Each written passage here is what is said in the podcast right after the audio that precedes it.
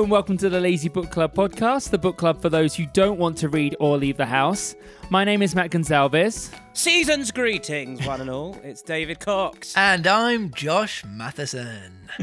I feel like was that a ghost of Christmas present kind of channeling ahead of the chapter today? Yeah, jolly, jolly couture. Jolly couture. Problem is, I did that. I did that with a bit of an embellishment with my arm. Maybe in the future we'll find a way to like video it as well. But um, I'm, I'm sure that we can't be bothered to do that at this point in time. Yeah, it- that's not one. That's not lazy. Two, nobody Yeah. wants to see how terrible we look when we record this. Generally, It's just That's true. all in our pajamas. I'm I'm not really sure I want everyone to see how ridiculous I look when I'm doing some of these voices either. So. Lots of hands. So this week we are looking at stave three of A Christmas Carol. Last Yeah. week we delved into Ebenezer Scrooge's past. We found out that he's from a quite unhappy home. His dad didn't seem to like him very much and seemed to keep him at school. And then we saw him through his apprentice life, where he actually had quite a good male role model for Christmases and generosity, and Fezziwig, who used to throw these lavish parties and was very welcoming and was very hospitable to everybody in the town. But then somewhere around his what early 20s when he was engaged this kind of money obsession took hold and we saw the gradual decline of Scrooge into greed and being very covetous and material focused rather than letting the love in. Shut out, shut out uh, a lovely lady as well, which was a shame. Yeah, good old Moaning Myrtle. Yeah, What was her name? Bell, wasn't it? Bell, Belle, was yeah. her name, yes. So I, d- I did have a thought when I was listening when I was listening to this episode after it aired that all of the memories that the spirit sort of took Scrooge to were of his own personal timeline, his own personal history. Apart from that last one, Yeah. and I thought it was just quite interesting that that that, that sort of that, that that journey that the spirit took him on ended with something that was like. And here's what you could have won. Yes. kind of a thing. Yes, it's quite, quite interesting that it was on. like this is you. You remember this bit. You remember this bit. You remember this bit. But then here, here's the prize that yeah that you missed. So, I thought that was Hmm. and what what you're actually seeing is what those people think of you as well because it's like oh Yeah. you'd never believe who i just saw slaving away as usual doesn't have any fun that ebenezer scrooge you could have been stuck with him that would have been barrel Imagine full being of able to laughs see people talking about you though. oh i know what would you reckon people would be saying or dread- I don't Oh, want to. know, just stu- stupid jokes is such a pain in the bum. Musical genius, but terrible jokes. Yeah, that'll be on my gravestone. Here lieth Ebenezer. Scrooge. so we just dive straight in with this one i'm quite looking forward to the So, jolly I'm giant ready. Ugh. Yeah. Stave three, the second of the three spirits. Awaking in the middle of a prodigiously tough snore and sitting up in bed to get his thoughts together, Scrooge had no occasion to be told that the bell was again upon the stroke of one. He felt that he was restored to consciousness in the right nick of time, for the especial purpose of holding a conference with the second messenger dispatched to him through Jacob Marley's intervention.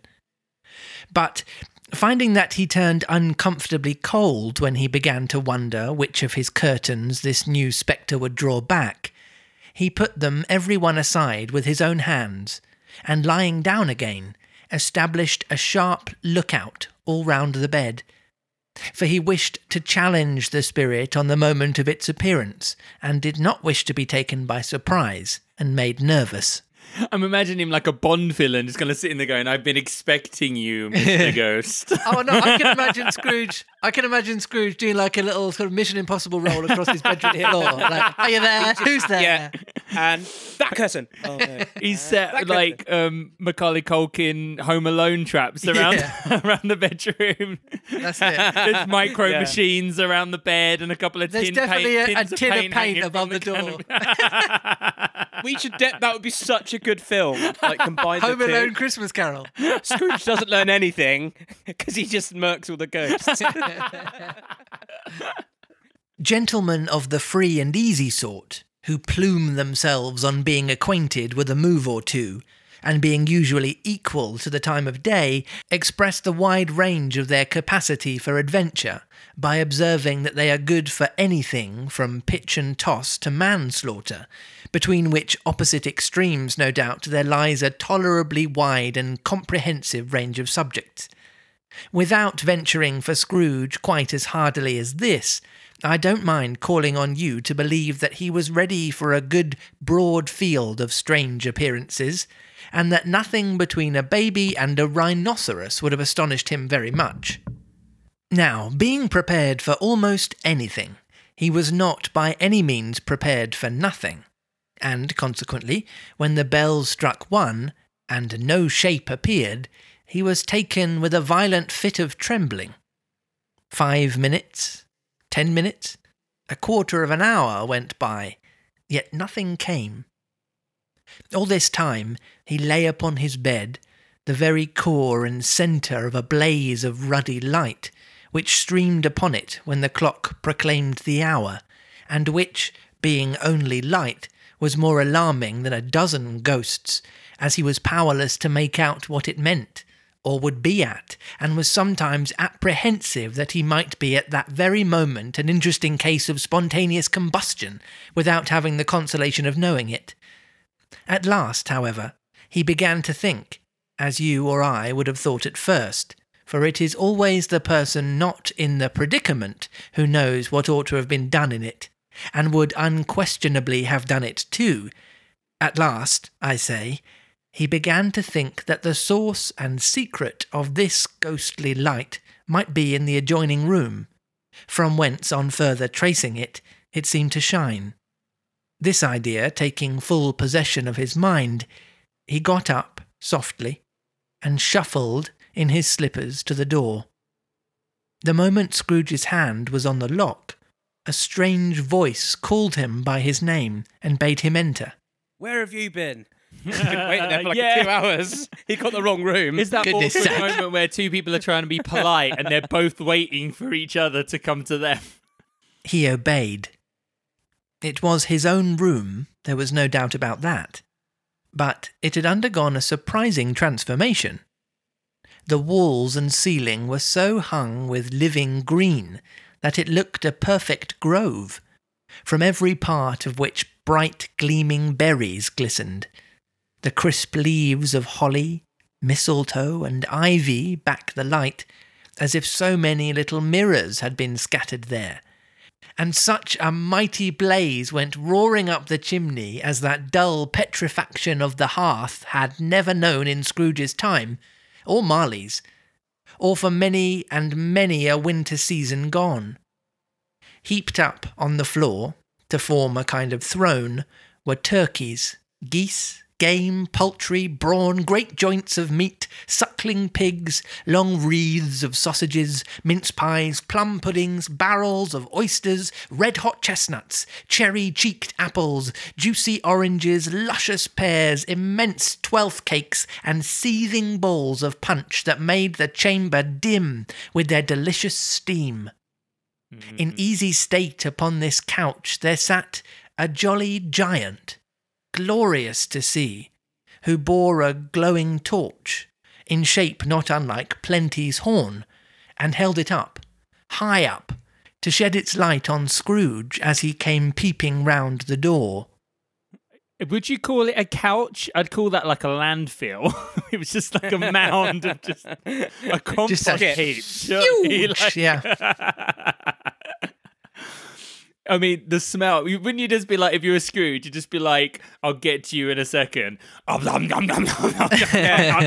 Why not? And actually, it might be like ghost food. So it might be, you could have a full five course meal and it puts on no calories. yeah. I have to say, that I can't not read uh, a Dickensian passage like this and not be reminded of Oliver Twist as well. Just that idea of that food, glorious food, and and I remember sort of watching the.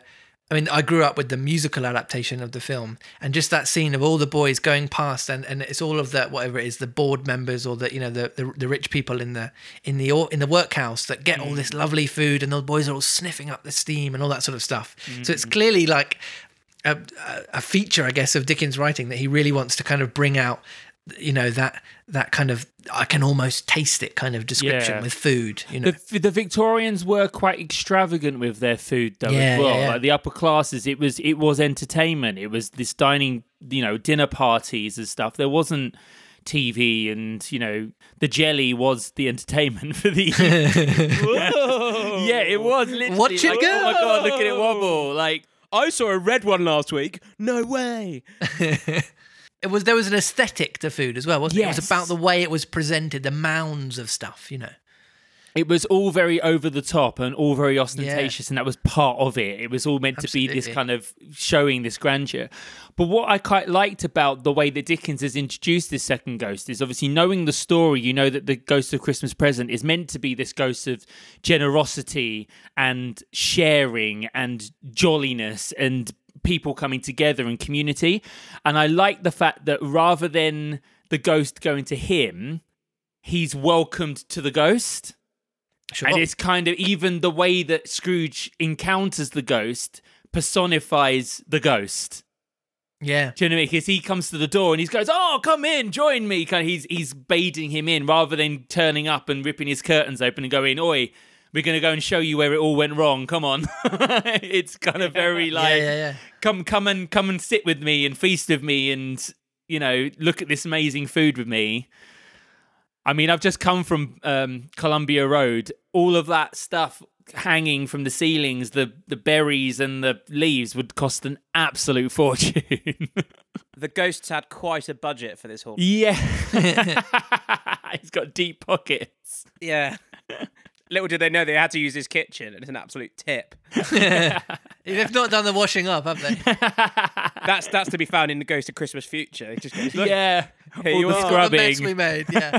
and then the ghost disappeared. He's like, ah, why I on yeah, So Scrooge has popped his head round the door, and uh, this is the first time that we that we hear the voice Oh. of the ghost. it's got to be a big voice, isn't it? It's got to be. yeah, I'm I'm thinking because I think he's meant to almost be this Santa Clausy kind of thing. So I'm thinking In a lot of adaptations, he Yeah, gets- it's yeah. Santa Claus, Hagrid, or just a good old Brian Blessed. It's got to be something like that. It's got to be something really big, really hearty, really chesty. Can I request that his laugh is? yes. Can we go for Hagrid because he has a bit of a regional vibe, Yes. whereas Brian Blessed's just kind of Shakespearean. Yeah. Yeah. Yes, and like, and, and and also that that just that little bit of regionality also distinguishes him from Fezziwig, and I think they are Yes. similar in their character, but they need to be. Yes, they need to be different, and uh, and the laugh will separate him as well. If we kind of Yeah. make it that, like at the end of each paragraph or the end of each, not at the end of each, every line, but the end of each bit of him talking, there's a little chuckle. Come in! exclaimed the ghost. Come in and know me better, man. Scrooge entered timidly and hung his head before the spirit.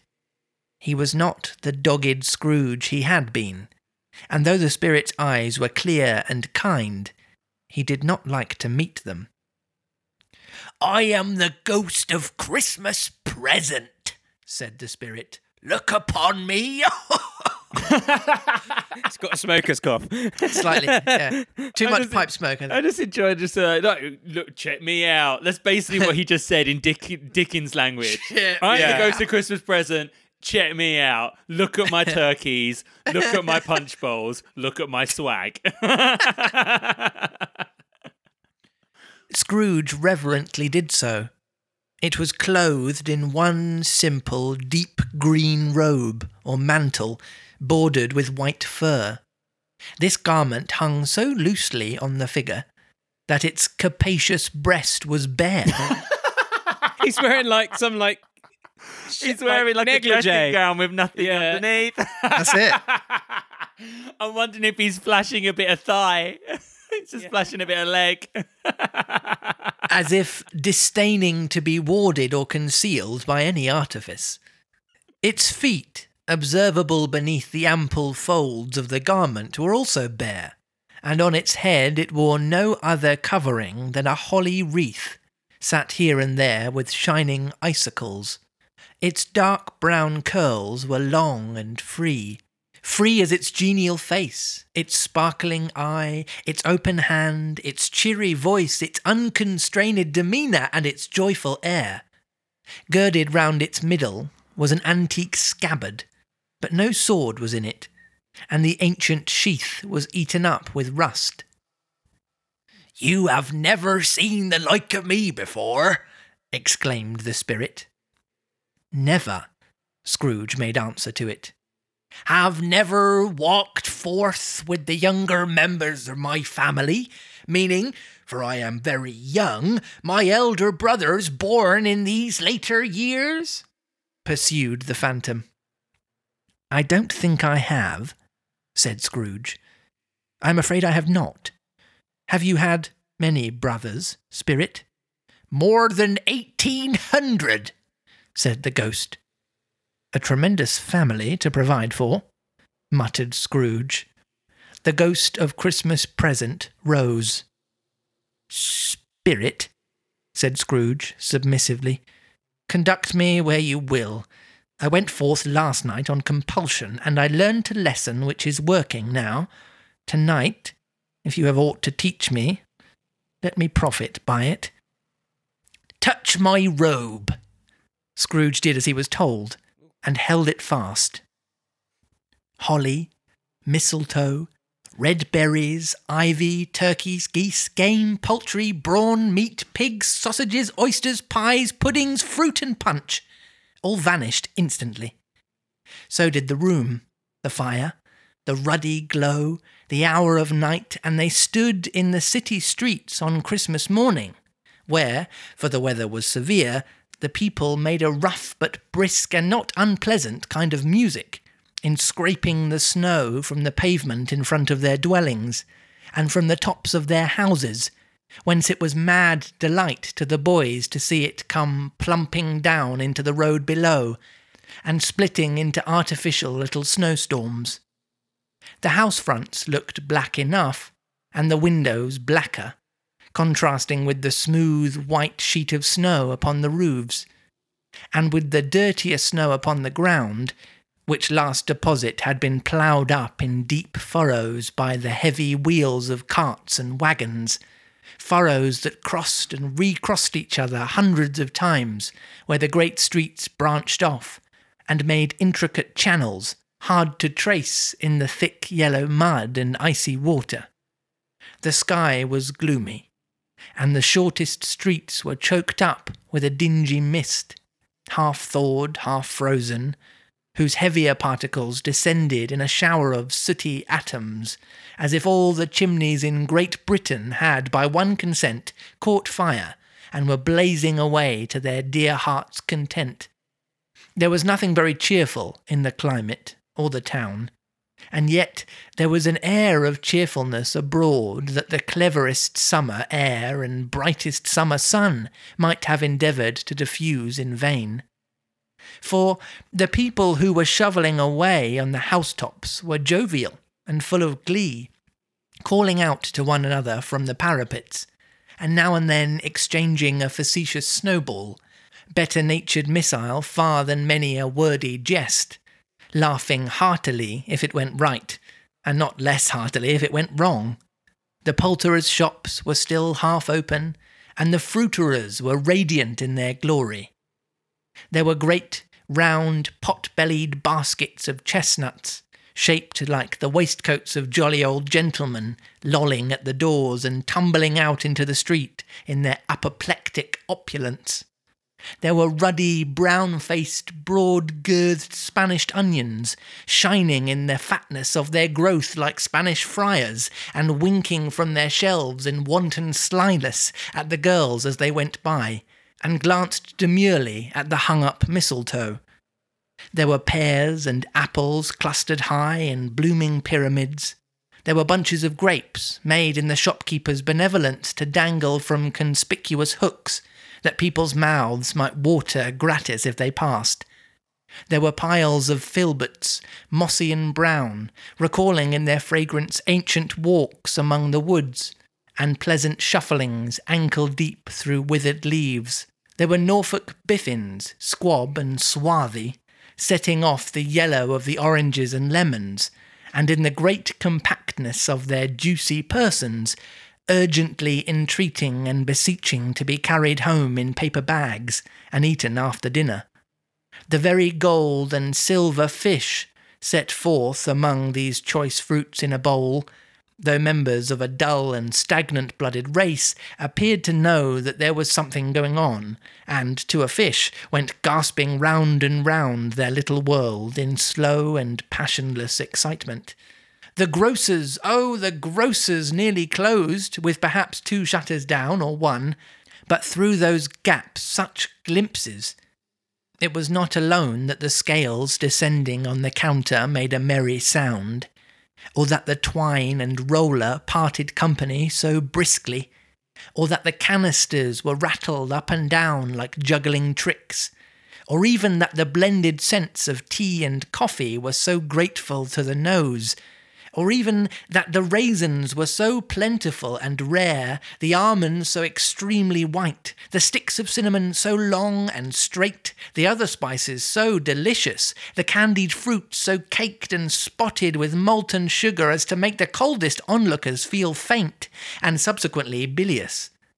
Nor was it that the figs were moist and pulpy, or that the French plums blushed in modest tartness from their highly decorated boxes, or that everything was good to eat and in its Christmas dress. But the customers were all so hurried and so eager in a hopeful promise of the day that they tumbled up against each other at the door crashing their wicker baskets wildly, and left their purchases upon the counter, and came running back to fetch them, and committed hundreds of the like mistakes in the best humour possible, while the grocer and his people were so frank and fresh that the polished hearts with which they fastened their aprons behind might have been their own, worn outside for general inspection, and for Christmas daws to peck at if they chose. But soon the steeples called good people all to church and chapel, and away they came, flocking through the streets in their best clothes and with their gayest faces, and at the same time there emerged from scores of by streets, lanes, and nameless turnings innumerable people, carrying their dinners to the bakers' shops. The sight of these poor revellers appeared to interest the spirit so very much for he stood with Scrooge beside him in a baker's doorway, and taking off the covers as their bearers passed, sprinkled incense on their dinners from his torch. And it was a very uncommon kind of torch, for once or twice, when there were angry words between some dinner carriers who had jostled each other, he shed a few drops of water on them from it, and their good humour was restored directly. For they said it was a shame to quarrel upon Christmas Day, and so it was. God love it, so it was.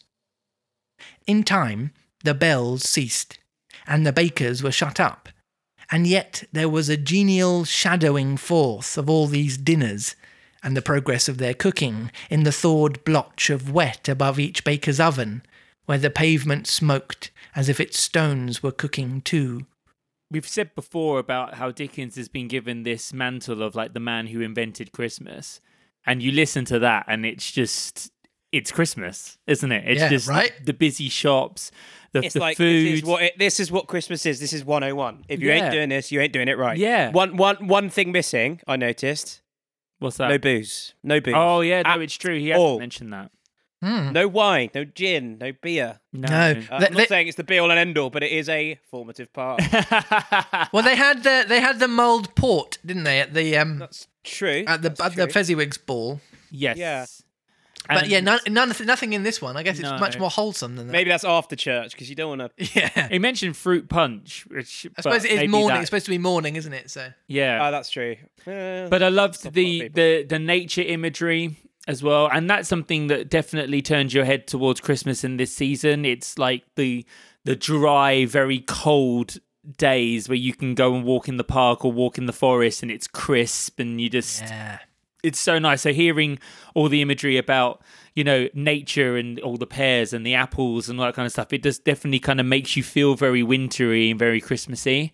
I tell you what, I could I could visualize so vividly the description of um, all of the, the the cartwheel tracks Mm. Yes. in the in the in the sludge and the like the half frozen that kind of sludgy it's it's it's defrosted but then frozen again and all Yeah. the interweaving tracks of all the wheels. I can see that so vividly in my mind. Yeah, the language was stunning in that. Yeah, that whole wow. passage, and you can just see, and it's just so charming as well. You're listening to it, and it did- it does just kind of warm the heart. Yeah. As well as just make you hungry, because I was hearing all that food being described. I'm like, oh, dang it. It's like it's the first time. Like normally, uh, in any any previous podcast and previous series, I normally don't have any sort of reservations about going like, no, I'm gonna, I'm, I, I have something to say.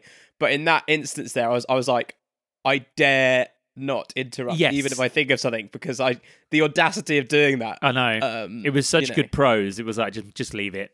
Just leave it. I think Josh would have, some of those sentences again. I think Josh probably would have killed me. I'd have been like, no, you gotta Yeah. take me back to the beginning. Some of the detail was hilarious. though. It was like the Spanish onions, like we've been. yeah, it was like "What?" like men. Was it? It's like they were comparing the Spanish onions to like fat Much Spanish vicars, men. fat Yeah. friars, yeah, wing Fat looking friars. at capaciously at other vegetables. I'm like, I don't see that. I think Maybe they're not in a net. Dickens has quite an amazing imagination, and now you can see why it wasn't such a stretch for the Muppets to have singing fruit and veg. True. their version of it. it's completely appropriate. Um, one other thing I noticed, it was I really liked the fact that he reminded everyone that it's like it's still a really like it's despite the fact it's depressing weather. Like Yes. if I look outside at the moment now, it's just that it's middle of the afternoon, Bit but it's just grey.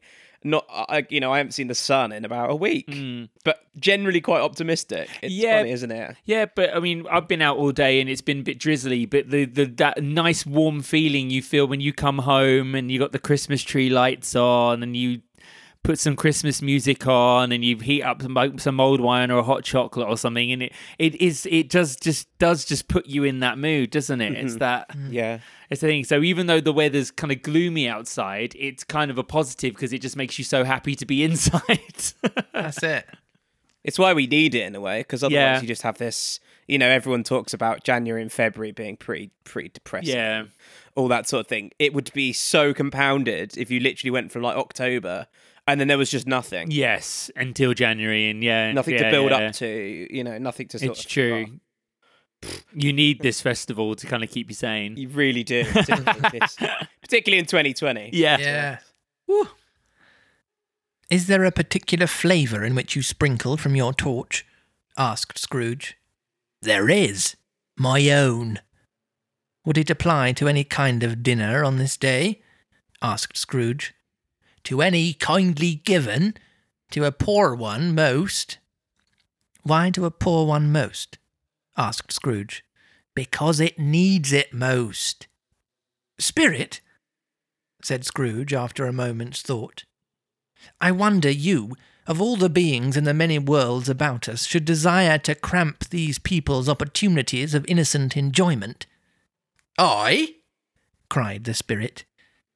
You would deprive them of their means of dining every seventh day, often the only day on which they can be said to dine at all, said Scrooge. Wouldn't you? I? cried the spirit. You seek to close these places on the seventh day, said Scrooge, and it comes to the same thing. I seek? exclaimed the spirit. Forgive me if I'm wrong. It has been done in your name, or at least in that of your family, said Scrooge. There are some upon this earth of yours, returned the spirit, who lay claim to know us and who do their deeds of passion, pride, ill will, hatred, envy, bigotry, and selfishness in our name, who are as strange to us and all our kith and kin as if they never lived. Remember that, and charge their doings on themselves, not us. Scrooge promised that he would, and they went on, invisible as they had been before, into the suburbs of the town. It was a remarkable quality of the ghost, which Scrooge had observed at the baker's, that notwithstanding his gigantic size, he could accommodate himself to any place with ease, and that he stood beneath a low roof quite as gracefully and like a supernatural creature as it would be possible he could have done in any lofty hall.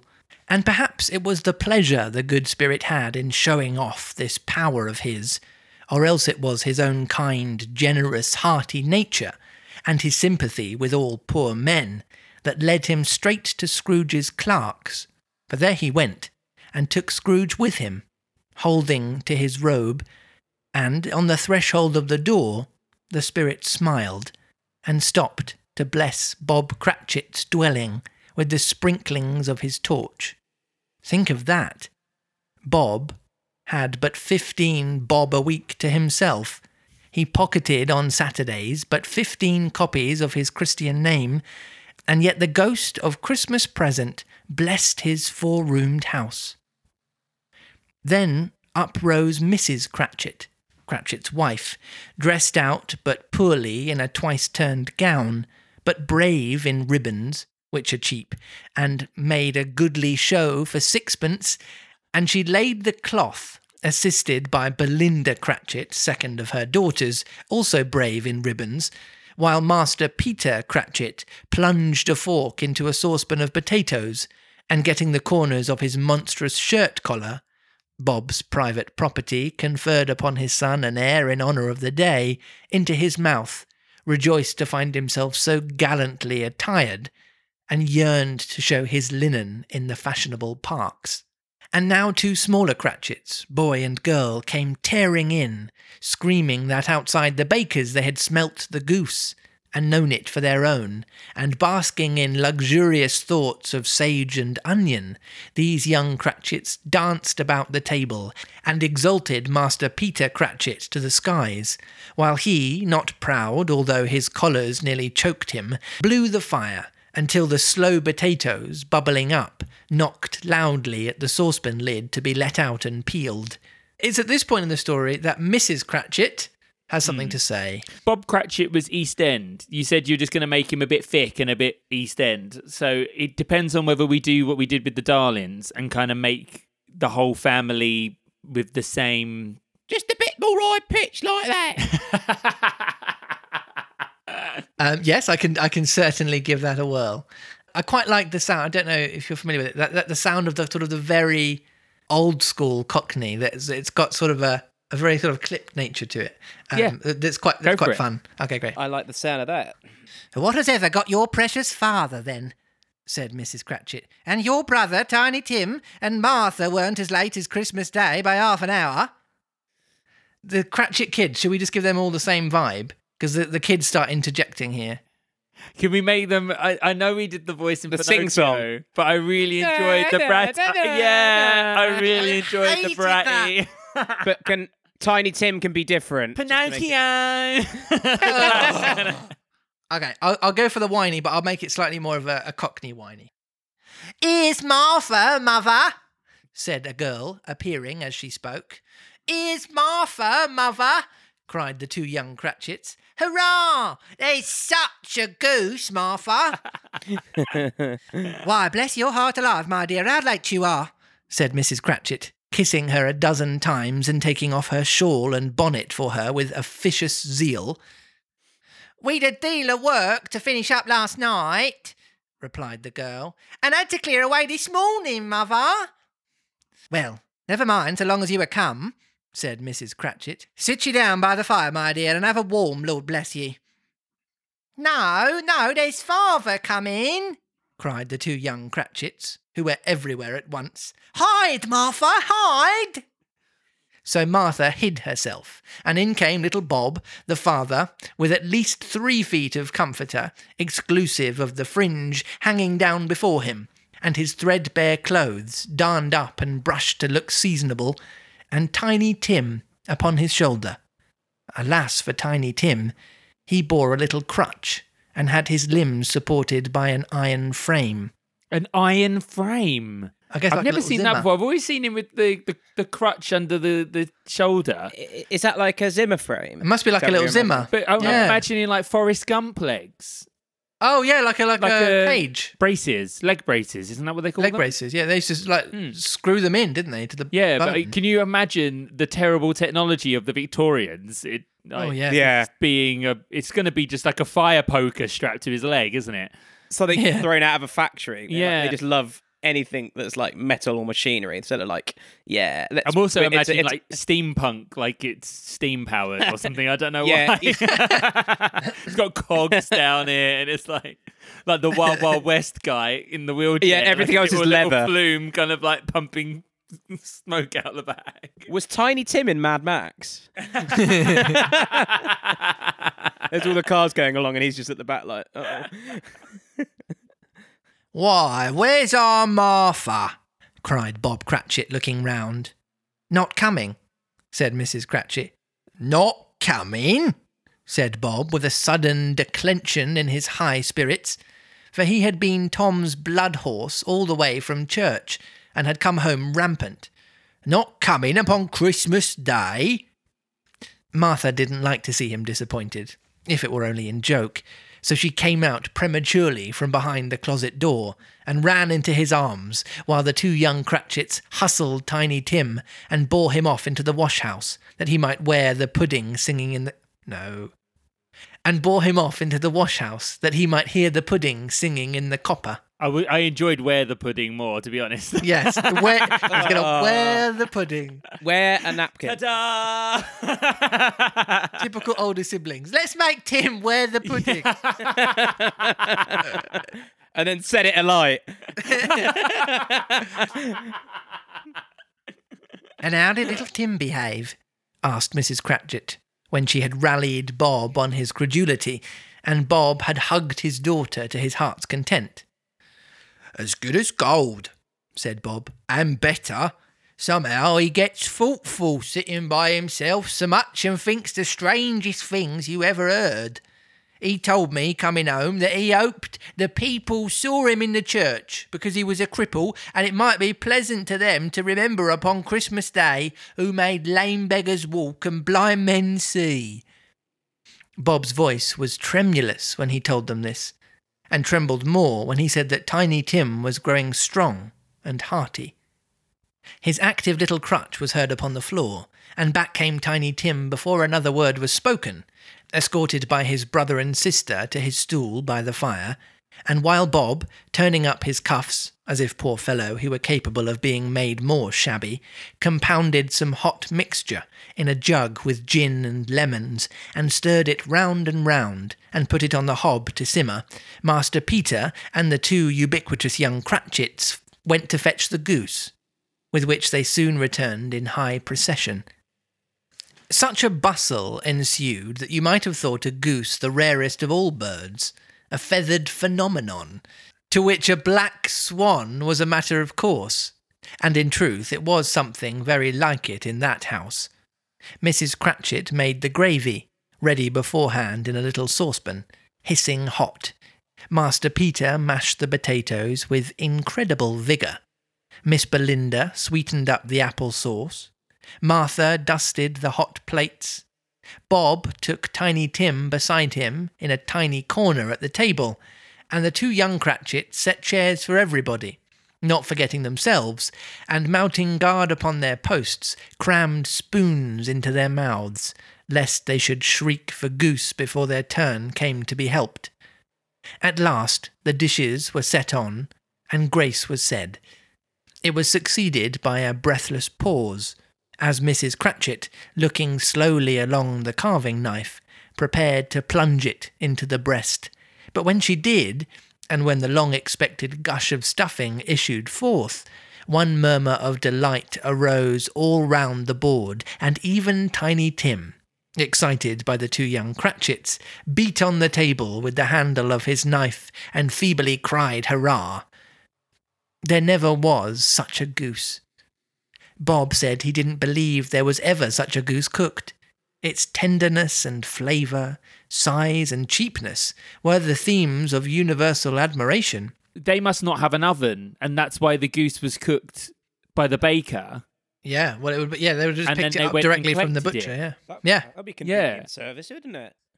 Just get hmm. someone else to cook it invariably better. So I did enjoy that everything Tiny Tim does is tiny. Tiny Tim know. in a tiny corner of the tiny it's like it's like house with the Goldilocks, tiny- isn't it? Yeah. Is that what's going to happen? Like they're all they're all going to go out for a walk, and then and some little girl's going to come and rob them. Yeah, Tiny Tim's just like, guys, come on, like, I need a bigger spoon than this. This is for like Yeah. a Barbie. so it's just like, oh, shut up, Tiny Tim, you're so cute. I don't have a tiny appetite. Yeah. Eked out by applesauce and mashed potatoes, it was a sufficient dinner for the whole family. Indeed, as Mrs. Cratchit said with great delight, surveying one small atom of a bone upon the dish, they hadn't ate it all at last. Yet every one had had enough, and the youngest Cratchits in particular were steeped in sage and onion to the eyebrows. But now, the plates being changed by Miss Belinda, Mrs. Cratchit left the room alone too nervous to bear witnesses, to take the pudding up and bring it in. Suppose it should not be done enough. Suppose it should break in turning out. Suppose somebody should have got over the wall of the backyard and stolen it while they were merry with the goose. A supposition at which the two young Cratchits became livid. All sorts of horrors were supposed. Hello! A great deal of steam! The pudding was out of the copper, a smell like a washing day. That was the cloth. A smell like an eating house and a pastry cook's next door to each other, with a laundress's next door to that. That was the pudding. In half a minute, Mrs. Cratchit entered, flushed but smiling proudly, with the pudding, like a speckled cannonball, so hard and firm, blazing in half of half a quartern of ignited brandy, and bedight with Christmas holly stuck into the top. Oh, a wonderful pudding! Bob Cratchit said, and calmly too, that he regarded it as the greatest success achieved by Mrs. Cratchit since their marriage. Not the kids. this is your greatest achievement since you married me. Not everyone else sitting around the table. it's a pudding, dude. Yeah. Like, yeah, come along. It's just a fruit thank pudding. you for like reducing my existence to a cake. I do love the fact that he's that Dickens has encapsulated my stress every time I cook a cake that it's going to come out and be terrible. oh yeah, no, it's true. That watching watching through the glass like It's every like, second. Is it, is it done enough? yeah. What if it sinks? Oh. Every time.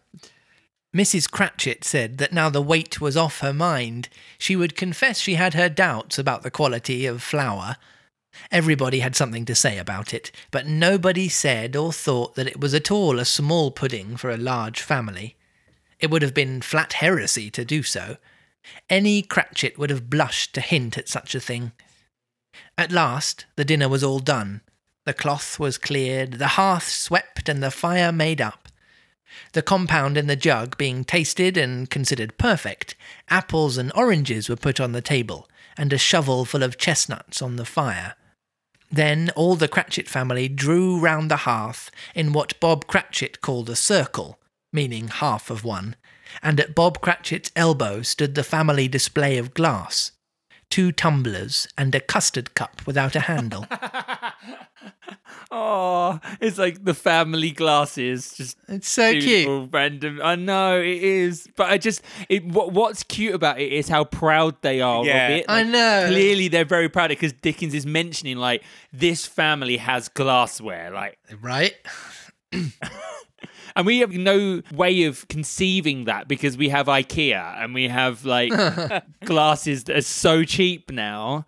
Yeah. that you just don't even consider that you know probably metal or tin cups i'm assuming would have been the Maybe standard even like wooden bowls and Yeah, a stuff. potentially. wooden yeah glass. rather than glassware yeah These held the hot stuff from the jug, however, as well as golden goblets would have done. And Bob served it out with beaming looks, while the chestnuts on the fire sputtered and cracked noisily. Then Bob proposed, A Merry Christmas to us all, my dears, God bless us, which all the family re echoed. And then Tiny Tim says something. he he has to have a falsetto voice Just Okay, make him east end but he has to have that falsetto I can, fine, lovely. because like imagine he is like tom thumb I imagine he's tiny, one tiny. foot tall. I don't know why. tiny tiny tim pocket sized tiny tim Teeny tiny Tim. Okay, good. God bless us, everyone, yes. Most famous. said Tiny Tim, the last of all. He sat very close to his father's side upon his little stool. Bob held his withered little hand in his, as if he loved the child and wished to keep him by his side, and dreaded that he might be taken from him. Spirit, said Scrooge, with an interest he had never felt before. Tell me if Tiny Tim will live. I see a vacant seat, replied the ghost, in the poor chimney corner, and a crutch without an owner, carefully preserved. If these shadows remain unaltered by the future, the child will die. No, no, said Scrooge. Oh, no, kind spirit, say he will be spared. If these shadows remain unaltered by the future, none other of my race, returned the ghost, will find him here. What then? If he be like to die, he had better do it, and decrease the surplus population. Oh, snap.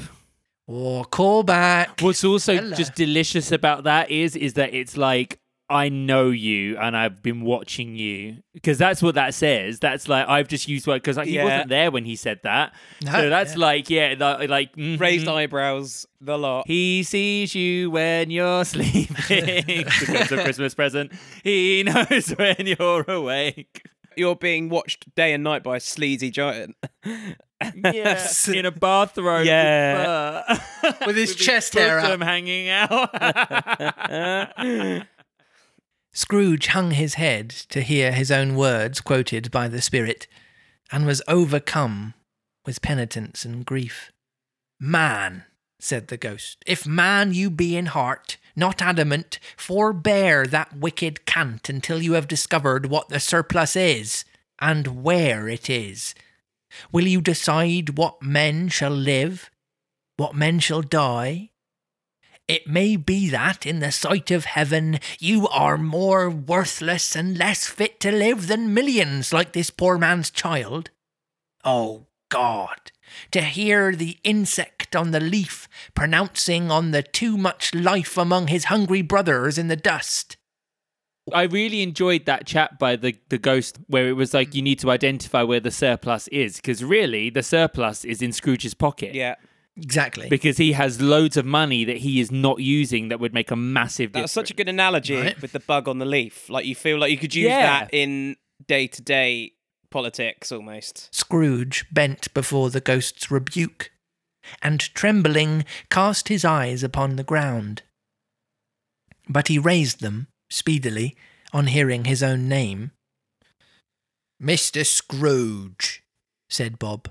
I give you Mr. Scrooge, the founder of the feast. The founder of the feast, indeed, cried Mrs. Cratchit, reddening. I wish I had him here. I'd give him a piece of my mind to feast upon and hope he'd have a good appetite for it.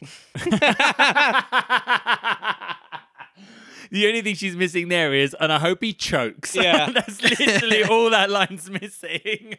right? My dear, said Bob, the children, Christmas Day. It should be Christmas Day, I'm sure, said she, on which one drinks the health of such an odious, stingy, hard, unfeeling man as Mr. Scrooge. You know he is, Robert. Nobody knows better than you, poor fellow. My dear, was Bob's mild answer. Christmas Day. I'll drink his health for your sake in the days, said Mrs. Cratchit, not for his. Long life to him. A Merry Christmas and a Happy New Year. He'll be very merry and very happy, I have no doubt. The children drank the toast after her. It was the first of their proceedings which had no heartiness in it. Tiny Tim drank it last of all, but he didn't care twopence for it. Scrooge was the ogre of the family. The mention of his name cast a dark shadow on the party, which was not dispelled for full five minutes. After it had passed away, they were ten times merrier than before, from the mere relief of Scrooge the Baleful being done with. Uh, probably because they've been hitting the gin. They've had a couple of cheeky twinkles, it's haven't got they? nothing to do with Scrooge. They're all hammered. They're obsessed with him. Bob Cratchit told them how he had a situation in his eye for Master Peter, which would bring on, if obtained, full five and sixpence weekly. The two young Cratchits laughed tremendously at the idea of Peter's being a man of business, and Peter himself looked thoughtfully at the fire from between his collars, as if he were deliberating what particular investments he should favour when it came into the receipt of that bewildering income. I'm sure when he says between his collars, he means like just because his head sits between the collars. But when he say, I'm imagining like he's got this collar that is he wearing like a cone of shame? Oh my! something I feel like Good thought, yeah. Why, is, No, why I is think- he like? I think he's got. I think because he's wearing his dad's shirt, he's just got a bit of a Harry Hill situation. yeah, It's yeah, exactly. he's just It's He's like a, a sick dog to stop him scratching. I do not like the cone of shame. Martha, who was a poor apprentice at a milliner's, then told them what kind of work she had to do, and how many hours she worked at a stretch, and how she meant to lie abed tomorrow morning for a good long rest, tomorrow being a holiday she passed at home. Also, how she had seen a countess and a lord some days before, and how the lord was much about as tall as Peter, at which Peter pulled up his collars so high that you couldn't have seen his head if it had been there. Its collars are huge. Is it like a seventies collar, like like um, Yeah. John Travolta in Saturday Night Very- Fever? but very stiff, very But stiff. some of the gentlemen did have those high high ones, didn't they, with the cravat? But Yeah, I mean, like loads of starch We're in talking there. like four inches, not like the way he's describing it makes it sound like it's a twelve-inch collar. At this time, the chestnuts and the jug went round and around, and by and by they had a song about a lost child travelling in the snow from Tiny Tim, who had a plaintive little voice and sang it very well indeed. There was nothing of high mark in this. They were not a handsome family. They were not well dressed. Their shoes were far from being waterproof. Their clothes were scanty and Peter might have known, and very likely did, the inside of a pawnbroker's. But they were happy, grateful, pleased with one another, and contented with the time. And when they faded, and looked happier yet in the bright sprinklings of the spirit's torch at parting, Scrooge had his eye upon them, and especially on Tiny Tim, until the last. By this time it was getting dark, and snowing pretty heavily, and as Scrooge and the spirit went along the streets, the brightness of the roaring fires in kitchens, parlours, and all sorts of rooms was wonderful. Here, the flickering of the blaze showed preparations for a cosy dinner, with hot plates baking through and through before the fire, and deep red curtains ready to be drawn to shut out cold and darkness. There, all the children of the house came running out into the snow to meet their married sisters, brothers, cousins, uncles, aunts, and be the first to greet them. Here again were shadows on the window blinds of guests assembling, and there a group of handsome girls, all hooded and fur booted, and all chattering at once, tripped lightly off to some near neighbour's house, where woe upon the single man who saw them enter, artful witches well they knew it in a glow. But if you had judged from the numbers of people on their way to friendly gatherings, you might have thought that no one was at home to give them welcome when they got there, instead of every house expecting company and piling up its fires half chimney high. Blessings on it, how the ghost exulted, how it bared its breadth of breast, and upon its capacious palm, and floated on, outpouring with a generous hand its bright and harmless mirth on everything within its reach.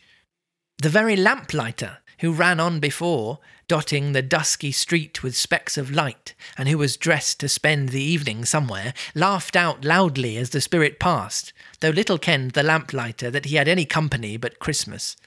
And now, without a word of warning from the ghost, they stood upon a bleak and desert moor, where monstrous masses of rude stone were cast about, as though it were the burial place of giants, and water spread itself wheresoever it listed, or would have done so, but for the frost that held it prisoner. And nothing grew but moss and furze and coarse rank grass. Down in the west, the setting sun had left a streak of fiery red, which glared upon the desolation for an instant, like a sullen eye, and frowning lower, lower, lower yet, was lost in the thick gloom of darkest night. What is this place? asked Scrooge. A place where miners live, who labour in the bowels of the earth, returned the spirit. But they know me. See? A light shone from the window of a hut, and swiftly they advanced towards it. Passing through the wall of mud and stone, they found a cheerful company assembled round a glowing fire. An old, old man and woman, with their children and their children's children, and another generation beyond that, all decked out gaily in their holiday attire. The old man, in a voice that seldom rose above the howling song of the wind upon the barren waste, was singing them a Christmas song. It had been a very old song when he was a boy, and from time to time they all joined in the chorus. So surely, as they raised their voices, the old man got quite blithe and loud, and so surely as they stopped, his vigour sank again. The spirit did not tarry here, but bade Scrooge hold his robe, and passing on above the moor, sped whither? Not to sea, to sea. To Scrooge's horror, looking back, he saw the last of the land, a frightful range of rocks behind them, and his ears were deafened by the thundering of water as it rolled and roared and raged among the dreadful caverns it had worn and fiercely tried to undermine the earth. Built upon a dismal reef of sunken rocks, some league or so from the shore, on which the waters chafed and dashed the wild year through, there stood a solitary lighthouse. Great heaps of seaweed clung to its base, and storm birds, born of the wind, one might suppose, as seaweed of the water, rose and fell about it like the waves they skimmed. But even here, two men who watched the light had made a fire that through the loophole in the thick stone wall shed out a ray of brightness on the awful sea.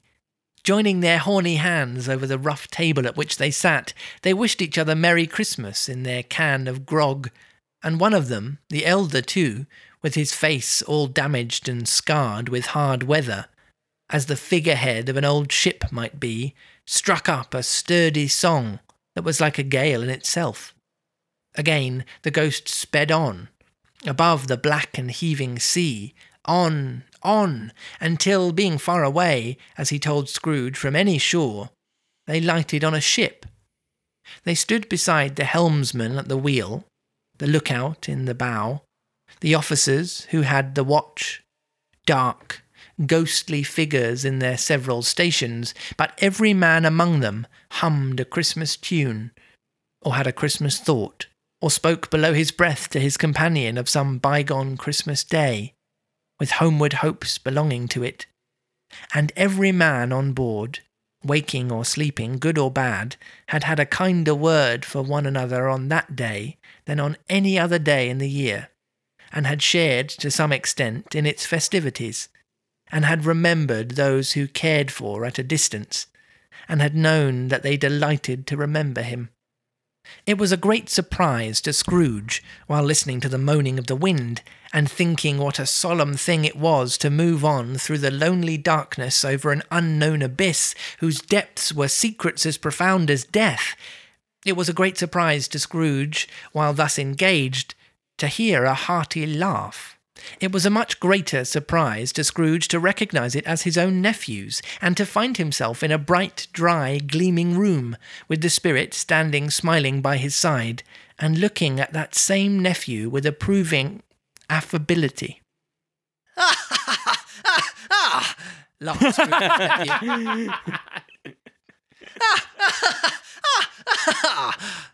If you should happen, by any unlikely chance, to know a man more blessed in a laugh than Scrooge's nephew, all I can say is I should like to know him too.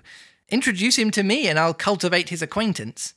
Well, they obviously haven't met Matthew Gonsalves, have they? Because his Or laugh Jimmy is Carr. to die for. God, I know. ah, yes, Jimmy Carr. Yeah. Or Cleveland no. Brown. Peter. or Janice. To be fair, these are all Charles Dickens didn't know these people. no, it's yeah. true. we got to give him that, yeah. It is a fair, even handed, noble adjustment of things that while there is infection in disease and sorrow, there is nothing in the world so irresistibly contagious as laughter and good humour. I mean, that's quite appropriate right now, isn't it? Mm-hmm. Yeah. In a world That's- of infectiousness and disease, That's a quote. I like that as a quote. nothing as contagious as laughter, apart from COVID. When Scrooge's nephew laughed in this way, holding his sides, rolling his head, and twisting his face into the most extravagant contortions, Scrooge's niece by marriage laughed as heartily as he, and their assembled friends, being not a bit behindhand, roared out lustily.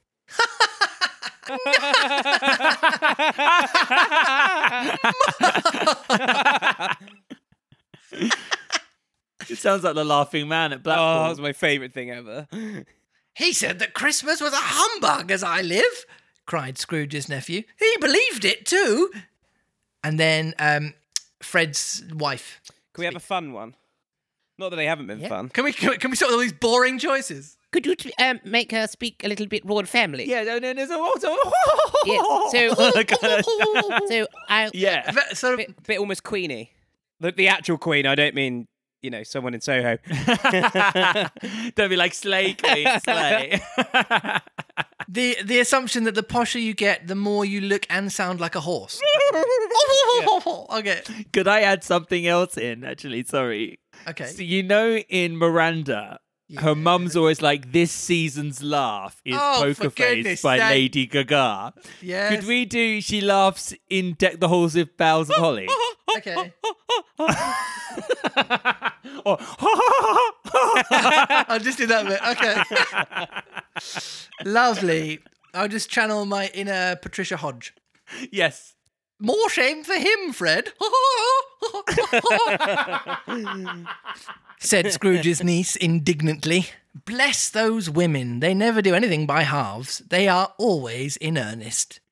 She was very pretty, exceedingly pretty, with a dimpled, surprised looking capital face, a ripe little mouth that seemed made to be kissed, as no doubt it was, all kinds of good little dots about her chin that melted into one another when she laughed, and the sunniest pair of eyes that you ever saw in any little creature's head.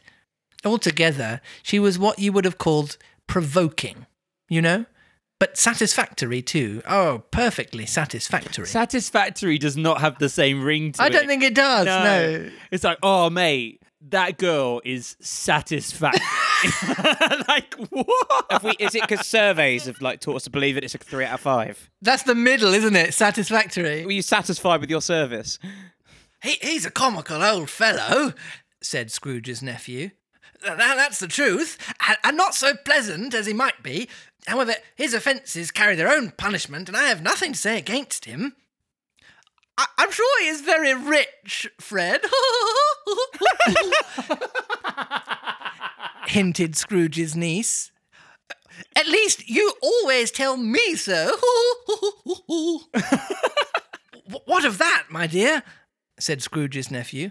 His wealth is of no use to him. He don't do any good with it. He don't make himself comfortable with it. Uh, he hasn't the satisfaction of thinking. he is never going to benefit us with it. I have no patience with him, observed Scrooge's niece. Scrooge's niece's sisters and all other ladies expressed the same opinion. Oh, I have, said Scrooge's nephew. I, I am sorry for him, uh, and I couldn't be angry with him if I tried. Who suffers by his ill whims? Himself, always. Here, he takes it into his head to dislike us, and he won't come to dine with us. What's the consequence? He don't lose much of a dinner. Indeed, I think he loses a very good dinner. Interrupted Scrooge's niece. Everybody else said the same, and they must have been allowed to have been competent judges because they had just had dinner, and with the dessert upon the table were clustered around the fire by lamplight. Oh, well, I, I'm very glad to hear it, said Scrooge's nephew, because I haven't any great faith in these young housekeepers. What do you say, Topper? Topper had clearly got his eye upon one of Scrooge's niece's sisters, for he answered that a bachelor was a wretched outcast who had no right to express an opinion on the subject. Whereat Scrooge's niece's sister, the plump one with the lace tucker, not the one with the roses, blushed. The plump one. The Could plump you one. imagine? Yeah, th- they're the fat one, not the one with the roses. That's terrible. I know. Give them names. we can't see them. So just say No. her sister blushed. We, I don't, Yeah. I don't need to know that she's the chubby sister. Shocking. You've over described there, Dickens. Do go on, Fred. said Scrooge's niece, clapping her hands. He never finishes what he begins to say. Such a ridiculous fellow. the faces. the faces are oh awful. You're getting- you're getting awful. quite hoarse Just so you know. Yes, I am. Yeah. I, I sort of have to, otherwise it doesn't sort of work for me. Scrooge's nephew revelled in another laugh, and as it was impossible to keep the infection off, though the plump sister tried hard to do it with aromatic vinegar, his example was unanimously followed. I was only going to say, said Scrooge's nephew, that the consequence of his taking to dislike us and not making merry with us is, as I think, that he loses some pleasant moments which could do him no harm. I'm sure he loses pleasanter companions than he can find in his own thoughts, either in his mouldy old office or his dusty chambers. I mean to give him the same chance every year, whether he likes it or not. I, I, I pity for him. He may rail at Christmas till he dies, but he can't help thinking better of it. I defy him. If he finds me going there in good temper year after year and saying, Uncle Scrooge, how are you? If it only puts him in the vein to leave the poor clerk fifty pounds, that that's something. And I think I shook him yesterday. It was their turn to laugh now at the notion of his shaking Scrooge, but being thoroughly good natured and not much caring what they laughed at, so they laughed at any rate, he encouraged them in their merriment and passed the bottle joyously. After tea, they had some music, for they were a musical family and knew what they were about when they sung a glee or catch, I can assure you, especially Topper, who could growl away in the bass like a good one, and never swell the large veins in his forehead or get red in the face over it.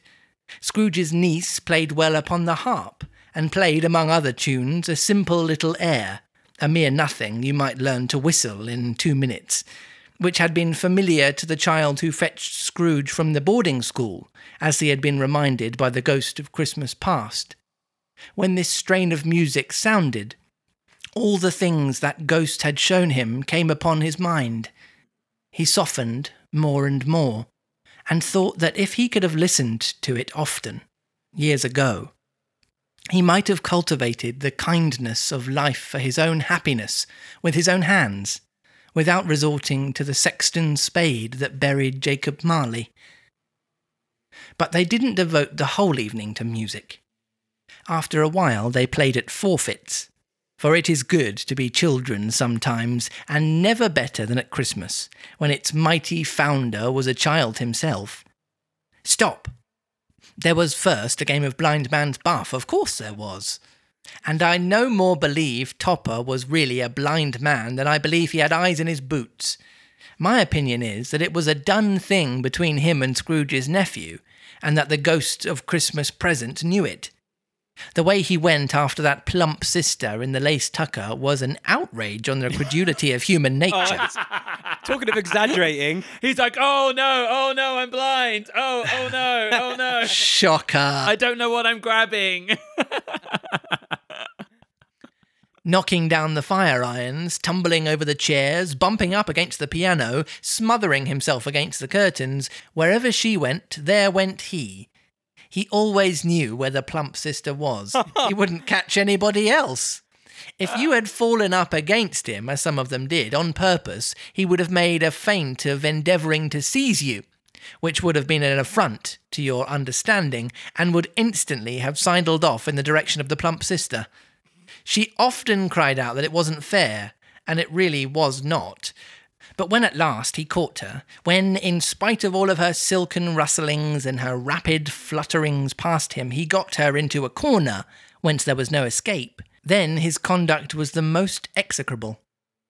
For his pretending not to know her, his pretending that it was necessary to touch her headdress, and further to assure himself of her identity by pressing a certain ring upon her finger and a certain chain about her neck was vile, monstrous. No doubt she told him her opinion of it when another blind man being in office, they were so very confidential together behind the curtains. I'm not sure that's what she was doing, actually. No. At least, at least, I'm I'm just happy though because of the way that he's been behaving that she's actually receptive to it. Do you know what I mean? Yes. At least it's like because I was w- worried that she was go- like, dude, just leave me alone. Like I'm trying to get away This from scene you, turns and then he Yeah. corners her. Yeah. Secretly, she's loving it. It's fine. Yeah, no, that's fine. As long as as long as she's up for being the chased, then that's Yeah, yeah, okay. yeah, Scrooge's niece was not one of the blind man's buff party, but was made comfortable with a large chair and a footstool in a snug corner where the ghost and Scrooge were close behind her. But she joined in the forfeits and loved her love to admiration with all the letters of the alphabet. Likewise, at the game of how, when, and where, she was very great, and to the secret joy of Scrooge's nephew, beat her sisters hollow, though they were sharp girls too, as Topper could have told you. There might have been twenty people there, young and old, but they all played, and so did Scrooge, for wholly forgetting in the interest he had in what was going on, that his voice made no sound in their ears, he sometimes came out with his guess out loud, and very often guessed right too, for the sharpest needle, best Whitechapel, warranted not to cut in the eye, was not sharper than Scrooge, blunt as he took it in his head to be. In this instance, Scrooge is living his best introvert's life, where you get to be part of the Yeah. party but have no expectations No on you to join Yeah. Yeah. but maybe this is the ghost's ploy. It's kind of like he obviously doesn't want to go because it could be because of the obligation or the other guests interacting with him and him finding them annoying. But this is a way of him kind of being introduced to the party and understanding what happens and actually what he's missing out on without the threat of someone jumping on you. Do you know what I mean? Or or or asking you a question that's awkward or Yeah. making a comment that's awkward. It's kind of that thing of being able to just be a fly on the wall and be like, oh, actually, no, I, I would actually enjoy going to this. The world's weirdest superpower. yeah. I can find out if I'm gonna like this party or not, man. I won't save anyone else's day, but I'll give myself a slightly more comfortable experience. yeah.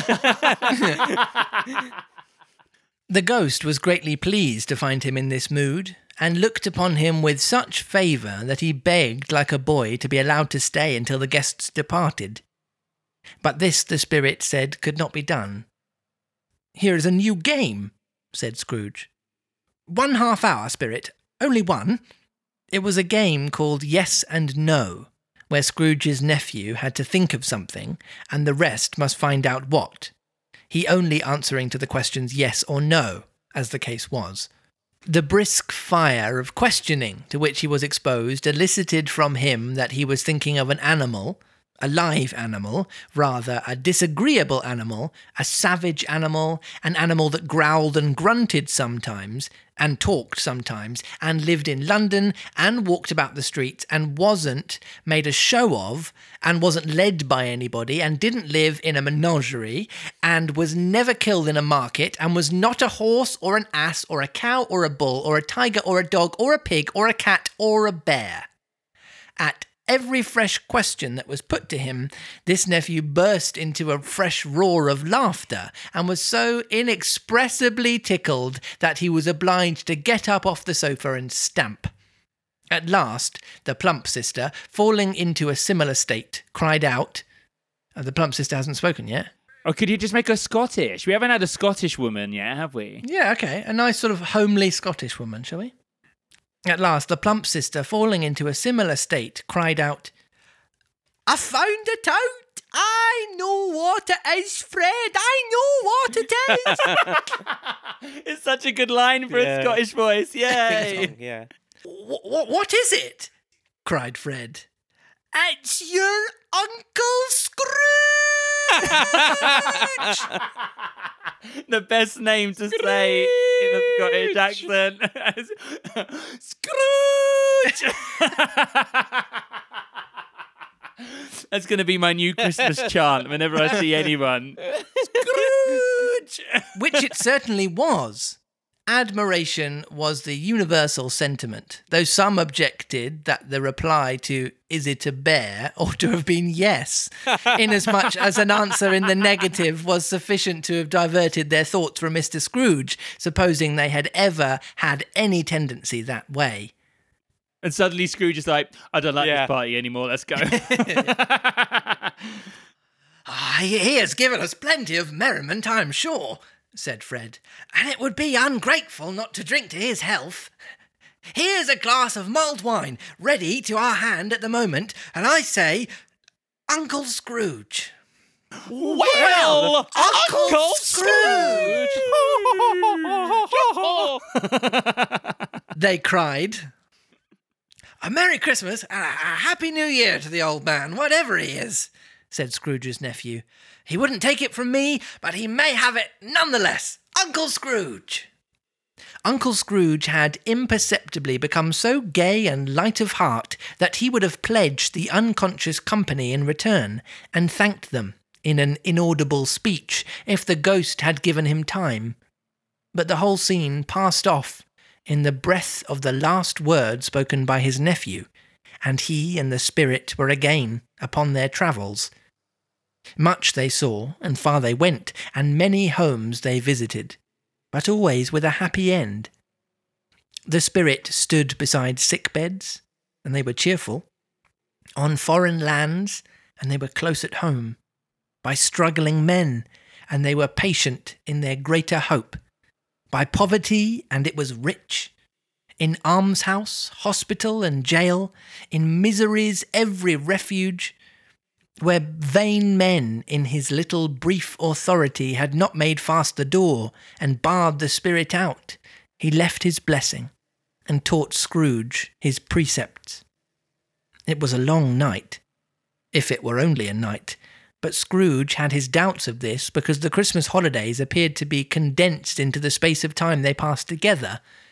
It was strange, too, that while Scrooge remained unaltered in his outward form, the ghost grew older.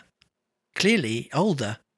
Scrooge had observed this change, but never spoke of it until they left a children's Twelfth Night party. When looking at the spirit, they stood together in an open place he noticed that its hair was grey. My life upon this globe is very brief, replied the ghost. It ends tonight. Tonight? cried Scrooge. Tonight at midnight. Hark! The time is drawing near. The chimes were ringing the three quarters past eleven at that moment. Forgive me if I'm not justified in what I ask, said Scrooge, looking intently at the spirit's robe. But I see something strange, and not belonging to yourself, protruding from your skirts. Is it a, a foot or a claw?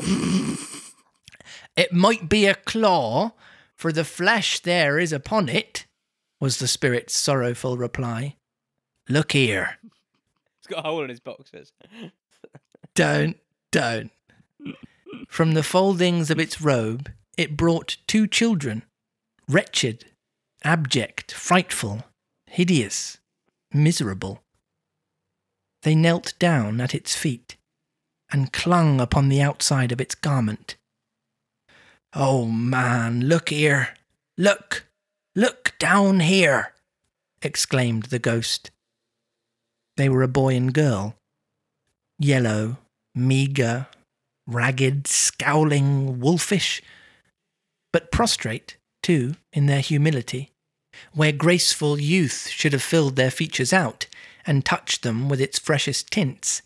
A stale and shrivelled hand, like that of age, had pinched and twisted them and pulled them into shreds. Where angels might have sat enthroned, devils lurked and glared out menacing. No change, no degradation, no perversion of humanity in any grade, though all the mysteries of wonderful creation has monsters half so horrible and dread. Scrooge started back, appalled. Having shown them to him in his way, he tried to say they were fine children, but the words choked themselves. Rather than be parties to a lie of such enormous magnitude. Spirit, are they yours? Scrooge could say no more. They are man's, said the spirit, looking down upon them. And they cling to me, appealing from their fathers.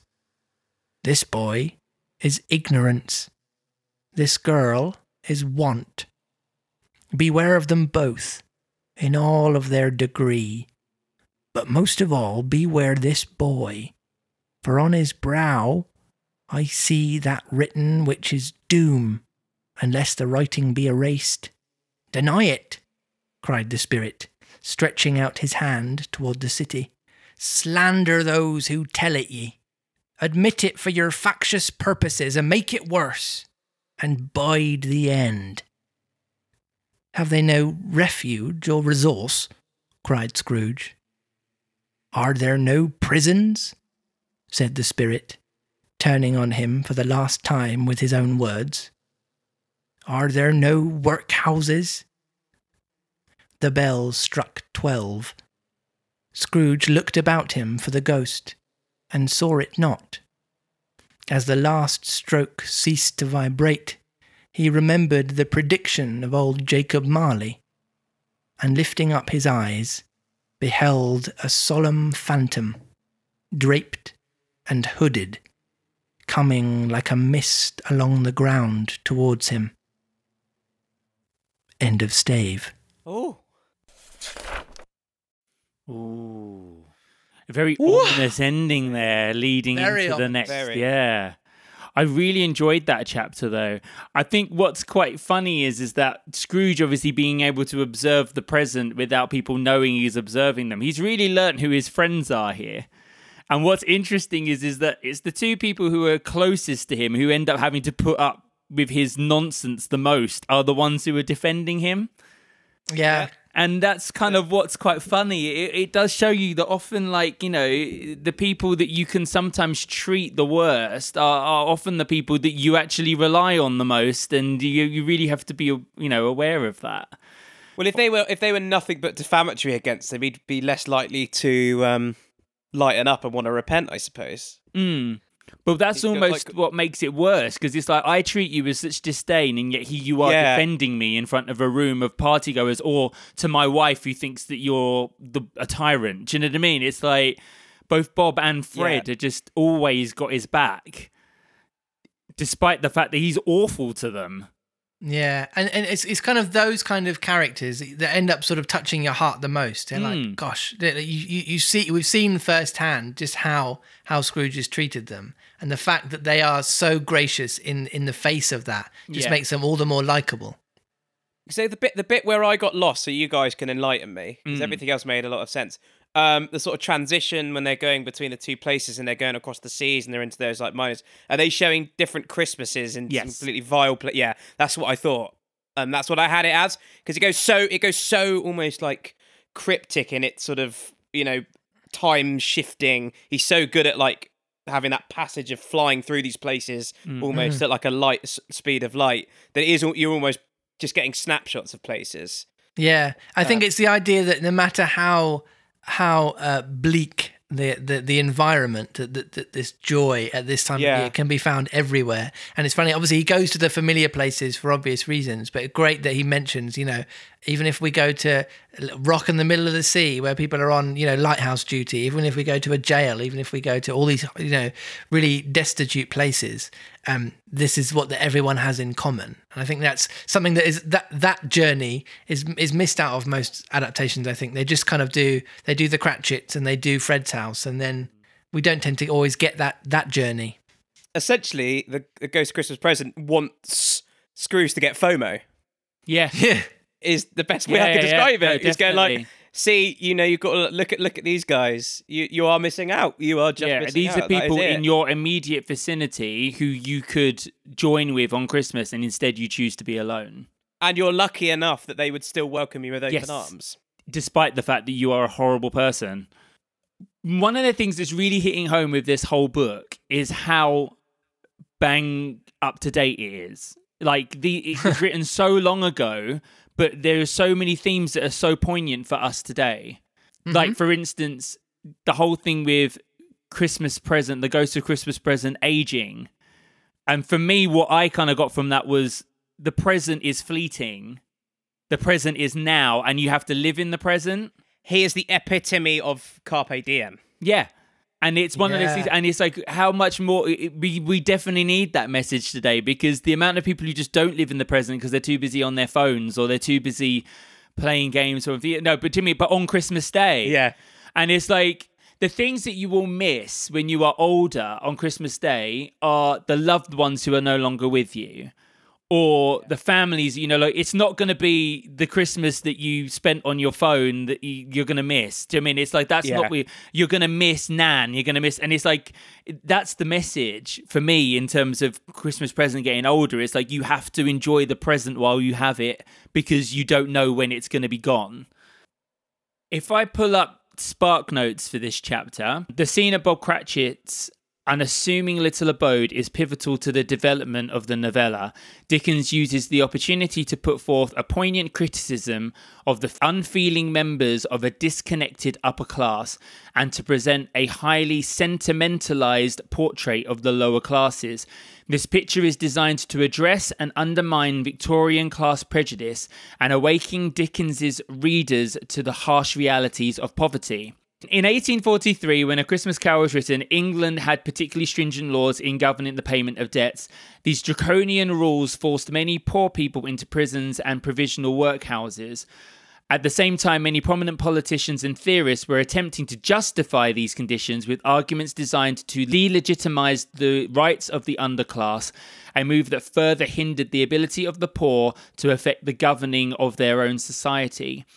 Now, I think the reason why Dickens wanted to highlight this is because he was also a victim of this system, where his dad was taken to prison because of unpaid debts, and he ended up in a workhouse. He had to work off his debt, didn't he? Yeah, he had to work in a in a blackening factory. Yeah. Which is And dark. so ah. it's like he he was someone who was a member of society who then fell into these conditions, but then kind of came out better for it because he understood the full extent of what poverty in London and in England at this time actually looked like. His eyes had been opened to it. And I think that's why so many of his books focus on poverty. If you look at Oliver Twist and other things, they they all focus on this kind of the workhouse and how bad, or the orphanage, and how bad these institutions are for caring for the people they're meant to look after. they're hymns to the classist system. Yeah, definitely. I guess we just need to recommend everybody watch it. But the man who invented Christmas, they draw that parallel intently. Mm-hmm. And whether or not that is the sole reason he wrote it, and Scrooge is the sort of epitome of the people that would, you know, um, besmirch someone with going to prison just because they owe a, a baker, which is Yeah. actually I think I think that's who he owed money to, which is nuts. Mm.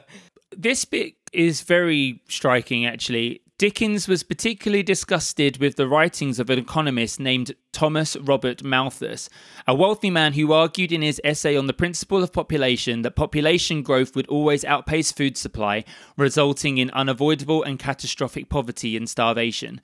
His research was thrown out, it's been debunked.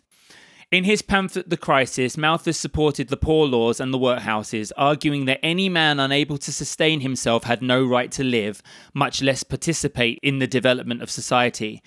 Dickens alludes to Malthus in Stave 1 when Scrooge echoes the economist's view of overpopulation. In his rebuke of the portly gentleman. The Cratchits are Dickens' defense against this large scale, purely economic, almost inhuman mode of thought.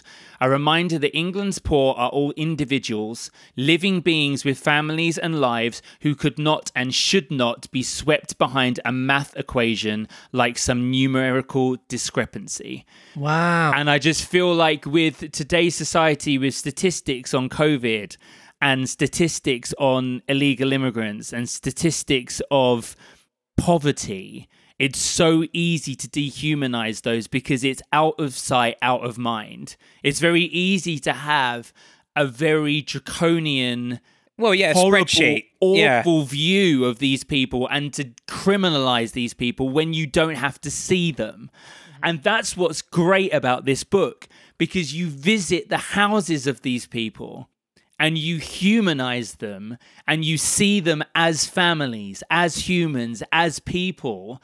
And suddenly it becomes very difficult to hold these kinds of opinions against them. Well, they always say that of politicians these days. It's like, do you actually go and visit the people for who your policies will Mm-hmm. affect? Yeah. Exactly. And Because if, you, if you're, they call it the ivory towers and all that sort of thing. It's Yes. like, but it is, it's really true. You know, if you actually go into these, te- like, I, I don't know how much Margaret Thatcher went into these mining towns and actually saw it from the other perspective. Her, Mm. Yeah. she had no doubt upon the decisions she was making. Mm-hmm. Um, were absolutely right because it made sense and it, it the, on the balance sheet it looked amazing. But I doubt Mm. she actually went to those places and goes, "Aha!" But yeah, but look at the state of the Poverty. family. Yeah. Yeah. They they can't eat. But again, it's another message where it's like this is this is a problem that affected Dickens society all the way back then and it's one that still affects one today. This this very kind of numerical statistical way of classing people or talking about people.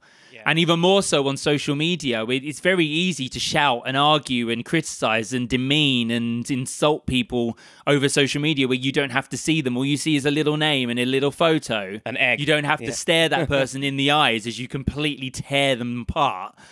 It's very easy to kind of to to disassociate and just to kind of detach yourself. And I think one of the main things that Dickens is trying to say, particularly during this Christmas season, and what something that we can learn today is to not do that, to actually kind of look for the human behind the name, look for the human behind the statistic. And at this time, this festive time, this time for joy, this time for goodwill to all men, to make the effort to reach out and actually display some kind of human kindness towards that person. Go on, Matt. So that's the challenge this week, listeners. Okay, That's the I'm- challenge. I'm going to spread goodwill everywhere yes, be the ghost of Christmas present and sit on turkeys and start handing them out to people. and get and get thrown out of Waitrose. Yeah, exactly that. What are you doing in that? uh, Get out! You have, you need Just rolling you have- around in the freezer. Sir, sir, you now have to buy all of those. So if you have any thoughts or opinions on this chapter, you can message us on the lazybookclub at gmail.com. Or if you want to spread some festive cheer with us on Twitter, our handle is at Lazy Book Club Pod. And it's exactly the same on our Instagram at Lazy Book Club Pod. We hope you enjoyed Stave 3. Please do stick with us for Stave 4, where I think this is going to take a slight dark turn oh, now. yeah. This is where consequences and karma, if you believe in it, kind of start to rear their ugly head. And Scrooge starts to find out what will happen if he doesn't change his future. Yeah, so let's find out what that behaviour. what that ominous phantom in the mist is really all about. Mm, looking forward to it. We'll see you then. Goodbye. Bye. Bye.